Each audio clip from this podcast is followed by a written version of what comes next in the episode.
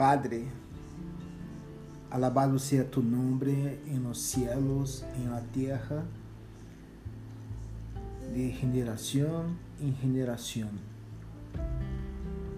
En este sencillo momento nos ponemos delante de ti para que puedas ministrar un potente mensaje a nuestros corazones, aclarando las dudas que algunos pueden tener, descortinando las mentiras que muchos pueden estar pensando y renovando las fuerzas de todos aquellos que se sienten débiles. Así que en nombre de tu Hijo Jesús, te lo pido que conduzca este mensaje de la mejor manera, que agrade a tu nombre, que alabe a tu nombre, que exalte la persona de nuestro Señor Jesucristo y que puedas nos ayudar a cumplir nuestro propósito en la tierra. Amén. Así que bienvenidos una vez más a nuestro podcast de City Church Santiago. Y el tema que yo puedo sugerir para la mensaje, la prédica de hoy, es una invitación especial. ¿A quién no le gusta recibir una invitación eh, bacana, distinta, y se sentir una persona importante, tener orgullo de se sentir recordado?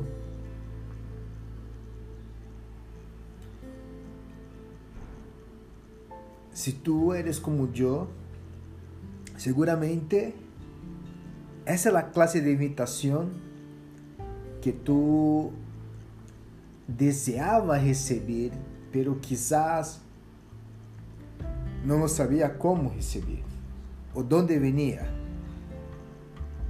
Yo quiero empezar con la lectura de, de Lucas, capítulo veintidós, versículo treinta y nueve.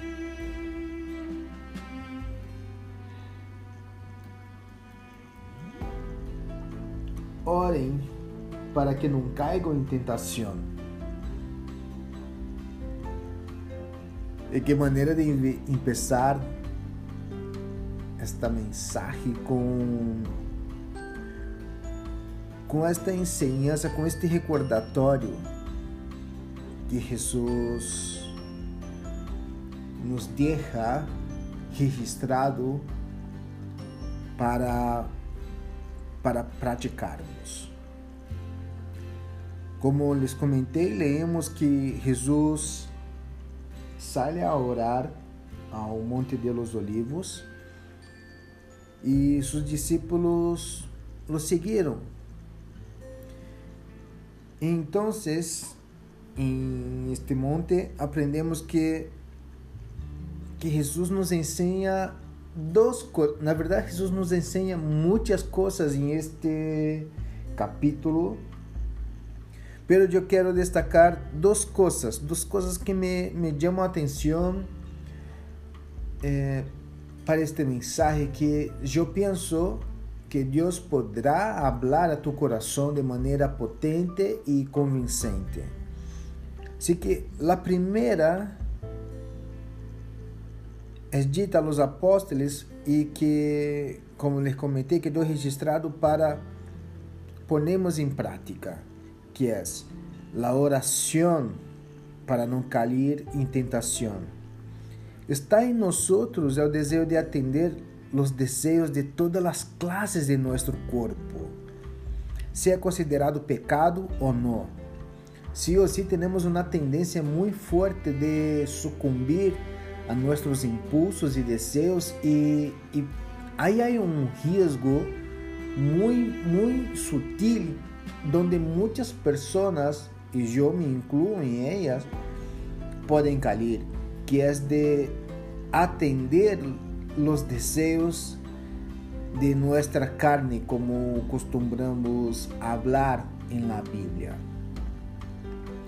uno puede tener, yo quiero compartir un ejemplo, que uno puede tener hambre y comer para saciar su hambre y está todo bien, es correcto, yo lo hago y creo que tú también lo haces, ¿cierto? Pero una vez que saciada la hambre y tú sigues comiendo por antojo o lo que sea, está cometiendo un pecado de glotonería. ¿Comprendes la diferencia entre cumplir una necesidad de tu cuerpo que es saludable y mantener un buen funcionamiento suyo y pasar de eso para un pecado? Estoy dando un ejemplo muy, muy, muy sencillo de la sutileza que podemos nos equivo- donde podemos nos equivocar. Podría traer muchas cosas, pero elegí este para que tú puedas comprender la amplitud y la magnitud de dónde estás. Cristo, consciente de nuestras debilidades, entonces nos enseña una clave donde muchas personas fallan por no ver los resultados de manera instantánea. Así que piensan, piensan que la oración no resulta y de nada tiene importancia. Como, ¿cómo voy a hablar los cielos si no tengo a quien me escuchas? ¿O para qué perder mi tiempo hablando como un loco si en verdad nada va a suceder? Esta es una gran equivocación que muchas personas tienen en comparar la importancia de la oración, de platicar con Dios, a un billete de quino de lotería. Así que si tú, perdona, también llegó a pensar que la oración es como un billete de, de quino donde puedo tener la suerte de ser escuchado por Dios y tener mi petición atendida o no, te tengo una muy buena noticia. Diferente del quino, donde tú tienes que pagar por el ticket y torcer, hacer barra para que sea contemplado, cuando oras, tu oración es comple- contemplada de inmediato. Es decir, desde que lo hagas de lo más verdadero de tu corazón. Y no hablo porque soy predicador o nada. Lo hago porque lo he vivido y lo he visto há muitos anos. Y la Biblia también no, nos comenta eso. En Lucas once, versículo nueve hasta el trece, mira lo que Jesús nos dice. Así que los digo, Así que yo les digo, mira el respaldo que tiene ese versículo. Palabras de Jesús, nuestro Salvador. Así que yo les digo, pidan y se les dará. Busquen y encontrarán. Llamen y se les abrirá la puerta. Porque todo el que pide, recibe. El que busca, encuentra. Y al que llama, se abre. ¿Quién de ustedes que sea padre, si su hijo le pide un pescado, le dará en cambio una serpiente? O si le pide un, un huevo, le dará un escorpión. Pues, si ustedes aún siendo malos, saben dar cosas buenas a sus hijos, cuanto más el Padre Celestial dará en Espíritu Santo a quienes se lo pidan. ¿Comprende lo que está pasando? Assim que aprendas a ter fé e a confiar em Jesus e também a confiar em Deus. E a segunda enseñanza é algo muito mais, hum, assim dizer, custoso para nós. É algo onde requer um pouco mais de tempo, pode sonar mais despacio para muitos, pues quizás requiera mucho más esfuerzo y determinación de tu parte. Aún en, en el Monte de, de los Olivos, mientras Jesús hablaba con sus discípulos, la Biblia nos cuenta que una turba aparece para prenderlo. Y bueno, yo imagino la confusión, lo, lo enredo, las peleas, que, la discusión que, que sucedieron ahí en este momento. Y Pedro era uh, un siervo del sumo sacerdote.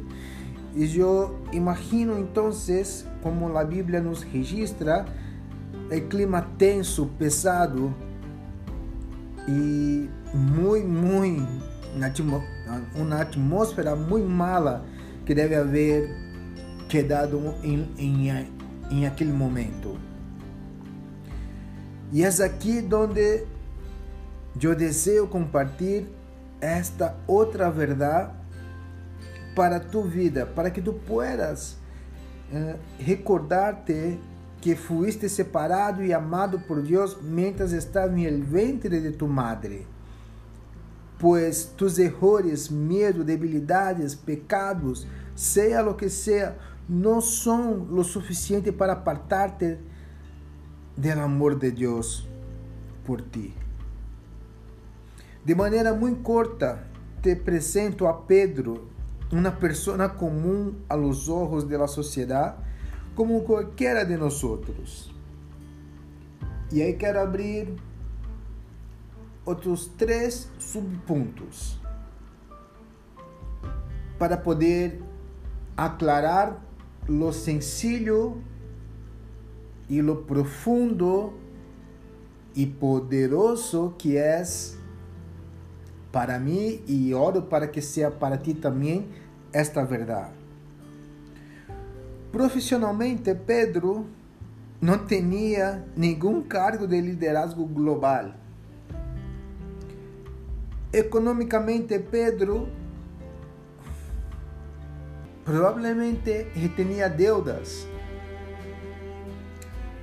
al gobierno romano y por eso tenía que trabajar exhaustivamente, además de también mantener su casa. Por, por sí, Pedro era casado, tenía suegra viviendo junto con él, hija, así que hasta ahí, nada diferente de muchos de nosotros, ¿verdad? Y el tercer punto que quiero traer es que culturalmente, ¿qué puedo decir?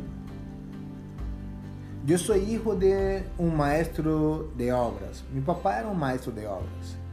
No me da vergüenza hablar de eso porque, con toda su sencillez, con toda su falta de conocimiento educacional, mi papá logró grandes éxitos en sus tiempos de vida. Y Pedro, como nosotros podemos leer en la Biblia, era un pescador. Y desafortunadamente, el mundo en que vivimos hoy día es un mundo muy clasista. Y si tú no ocupas un buen traje o una pasta, una corbata, zapatos de cuero, la gente te mira de arriba abajo y no te pesca. Sabemos de eso. Sabemos que acá, desafortunadamente, así como en Brasil, también pasa eso. Estoy hablando de algo que sucedió há mais de dos millones de años y sigue igual. Necesitamos cambiar urgente. Pero quiero volver a, a mi tema. Así que Pedro era un pescador por vida. Todo lo que sabía hacer era reconocer las tablas de la maré. Sabía que para tener una buena pesca tenía que salir noche adentro, lanzarse a alta mar, y que si no tuviera éxito en su en su intento de pesca, lo ya no sería provechoso y la deuda seguramente aumentaría. Y no es muy diferente de lo que estamos viviendo hoy día por temas de pandemia, ¿verdad? Pero fíjate bien, yo les mostré un personaje que profesionalmente no hacía brillo a nadie, que en términos de posesiones,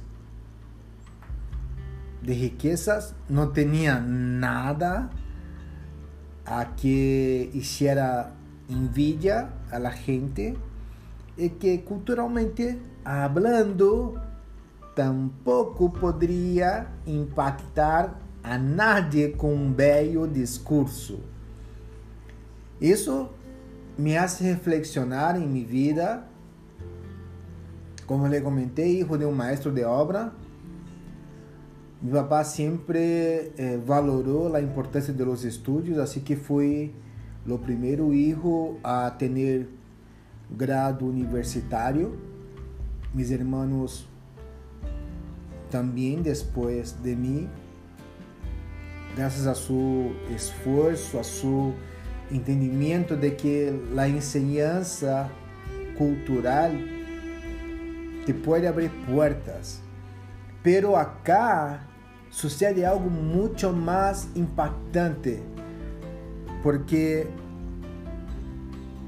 puedes ver esses três pontos em tu vida também, e quizás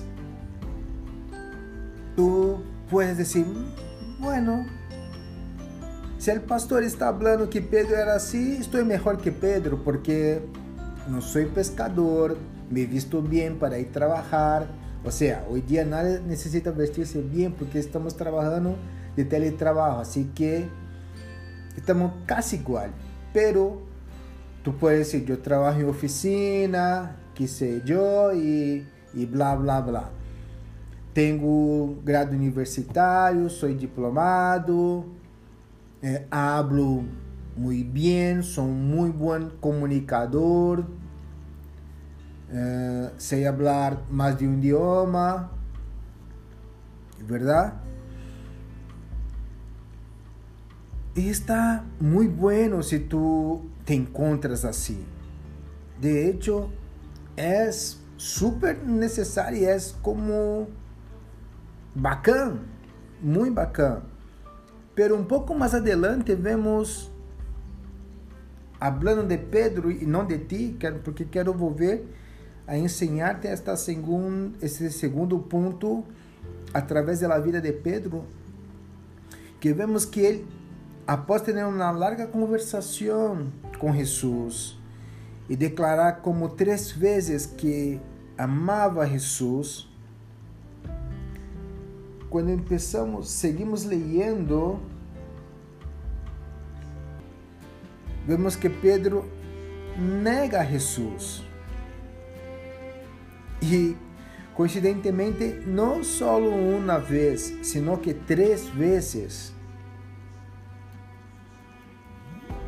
Así que si tú también se encuentra en la misma situación que Pedro, habiendo en algún momento de tu vida levantado tu mano y reconocido a Jesús como tu Salvador y Señor, en estos últimos tiempos de pandemia, se ha encontrado agobiado, con miedo por el futuro, de incertidumbres, o se acarreta síntomas de depresión, o hasta mismo con vergüenza de hablar con Dios por haber cometido una y otra series de pecado o cualquier otra cosa que pueda haber sucedido en tu corazón.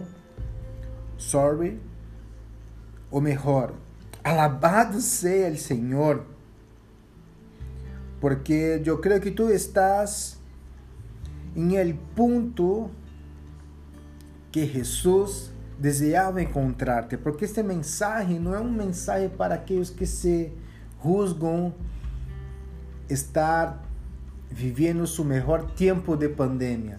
Este mensaje es para todos aquellos que se encuentran en deuda con Dios, en deuda con Jesús, todos aquellos que se sienten que sienten la necesidad de una respuesta, sienten la necesidad de un auxilio y reconocen que la respuesta para tu problema o para tus preguntas y para la, la necesidad que late en tu corazón no está en una persona como tú, está en Cristo Jesús.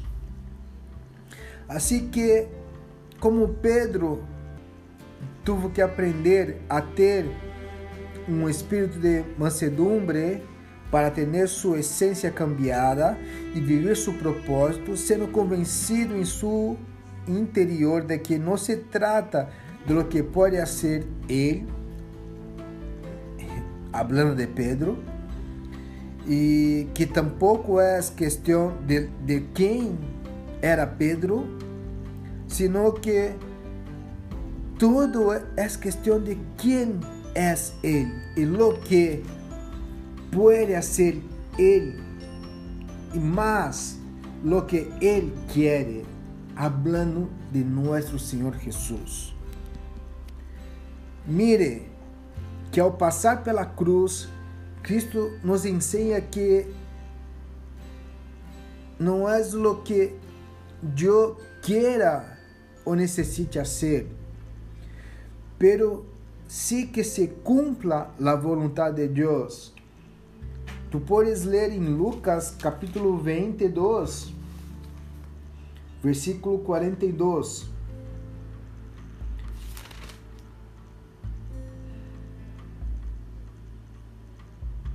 Padre, si quieres, no me hagas beber este trago amargo, pero no se cumpla mi voluntad, sino la tuya.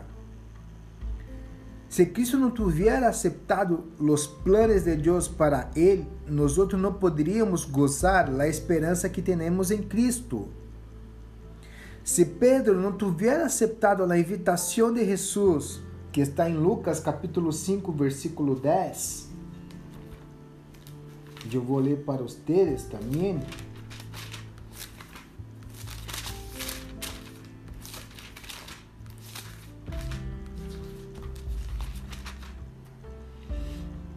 No temas, desde ahora serás pescador de hombres, le dijo Jesús a Simón, que era el primer nombre de Pedro, Simón Pedro. Así que, si tú tienes miedo de aceptar la invitación que a diario Jesús sigue haciendo a tu corazón y a tus pensamientos, hey, venga a caminar conmigo, venga a ser influencer de vidas, venga dejar un buen testimonio, venga hacer la diferencia en tu ciudad, en tu vecindario, vengas demostrar que yo también amo a tus vecinos, a tus hermanos, a tus hermanas, a tus amigos, a tus parientes. No tengas miedo, porque por más que tú seas perfecto, siempre habrá algo que te descualificará. Tú nunca serás la persona ideal para cumplir cualquier cosa. Pero mira, la gracia de Cristo nos basta y es Él quien nos asegura que cumplirá de acuerdo con sus deseos. Lo único que requiere de nosotros es un corazón disponible. Y yo también quiero leer dos Corintios, capítulo doce, versículo nueve hasta el diez. Solo dos versículos finales para que puedas aclarar lo que estoy hablando. Cada vez él me dijo: mi gracia es todo lo que necesitas. Mi poder actúa mejor en la debilidad. Así que ahora me alegra jactarme de mis debilidades para que el poder de Cristo pueda actuar a través de mí. Es por esto que me deleito en mis debilidades y en los insultos y privaciones, persecuciones y dificultades que sufro por Cristo, pues cuando soy débil, entonces soy fuerte. San Pablo reconocía esas características que para Pedro le costó tres años. Pedro llevó tres años para tener esa comprensión. Y yo oro para que tú no lleve tres años también para comprender. Oro para que el Espíritu Santo puedas revelar esta verdad en tu corazón, en tu alma, en tu espíritu, ahora, para que tú puedas vivir no solamente una mejor vida, pero sí una vida con propósito que pueda dar testimonio del amor de Dios por nosotros. Tú eres sin duda la mejor opción para hablar del amor de Dios de manera sencilla y simple, simplemente llena de amor. Esa es la invitación que yo creo que Cristo hace para, para nosotros. Ven y mira todo lo que Jesús puede hacer a través de ti. Amén. Yo quiero orar por ti ahora en nombre de Jesús, pidiendo que este mensaje encuentre un espacio muy especial en tu corazón, a punto de producir todas las fortalezas que tú necesitas, descortinar las mentiras que llegaron a tus pensamientos y tu corazón, fortalecer tus deseos interiores para que sea una persona que puedes alabar a Dios, que puedes reconocer a Jesús como tu Señor y Salvador. Y si por casualidad tú estabas alejado de la presencia de Cristo, tú tenías se olvidado de tu, de, del amor de Él por ti, o quizás por haber pecado, apartado del camino una y otra vez. Las mentiras llegaron a tu corazón diciendo que tú no eres merecedor, que tú no eres digno de representar el amor de Dios por los hombres. Yo te pido que me escribas a través de uno de nuestros canales y yo quiero orar por ti. Y si tú tenías, y si eres tú una persona que tenía miedo de dar un, un paso más adelante, comprometerse con Jesús, porque, bueno, nosotros que no nacimos en cuna cristiana, al escuchar hablar de Jesús, pensamos que tenemos una vida de privaciones y aburrida y fome. Te quiero decir que es la mentira más grande que lanzan para impedir que tú puedas conocer el verdadero amor que cambia vidas a diario. Desde que he empezado a caminar con Jesús, tengo vivido días buenos, días normales y otros días muy, muy buenos. He conocido gente de toda clase cultural, gente de varias partes del mundo. Tengo ido a partes que yo siquiera pensaba en ir. Yo tampoco pensaba en salir de Brasil y mira, estoy hablando acá de Santiago, sí, estoy hablando de un país hermoso que creo ser la voluntad de Dios de todo mi corazón. Así que de aburrido no tiene nada caminar con Cristo. Todos los días es una aventura, todos los días somos invitados a vivir algo totalmente distinto por amor a Él. Así que si tú eres, si tú te encuentras, mejor decir, en este caso, esta es mi invitación para que des ese paso adelante, para que tengas valor y olvide tu, tus viejos costumbres y acepte la invitación para una metanoia y puedas vivir un gozo en tu vida. E se algumas palavras te sonaram como raras, não dudes em perguntar-me, não dudas, não dudes em buscar-me. Eu feliz te contestarei, minha esposa também te contestará. Estamos orando para que este mensagem possa impactar tu vida, a vida de los suyos, a vida de la gente que tiene aprecio e que juntos podamos vivir una vida que alaba el nombre de Jesús. Amén.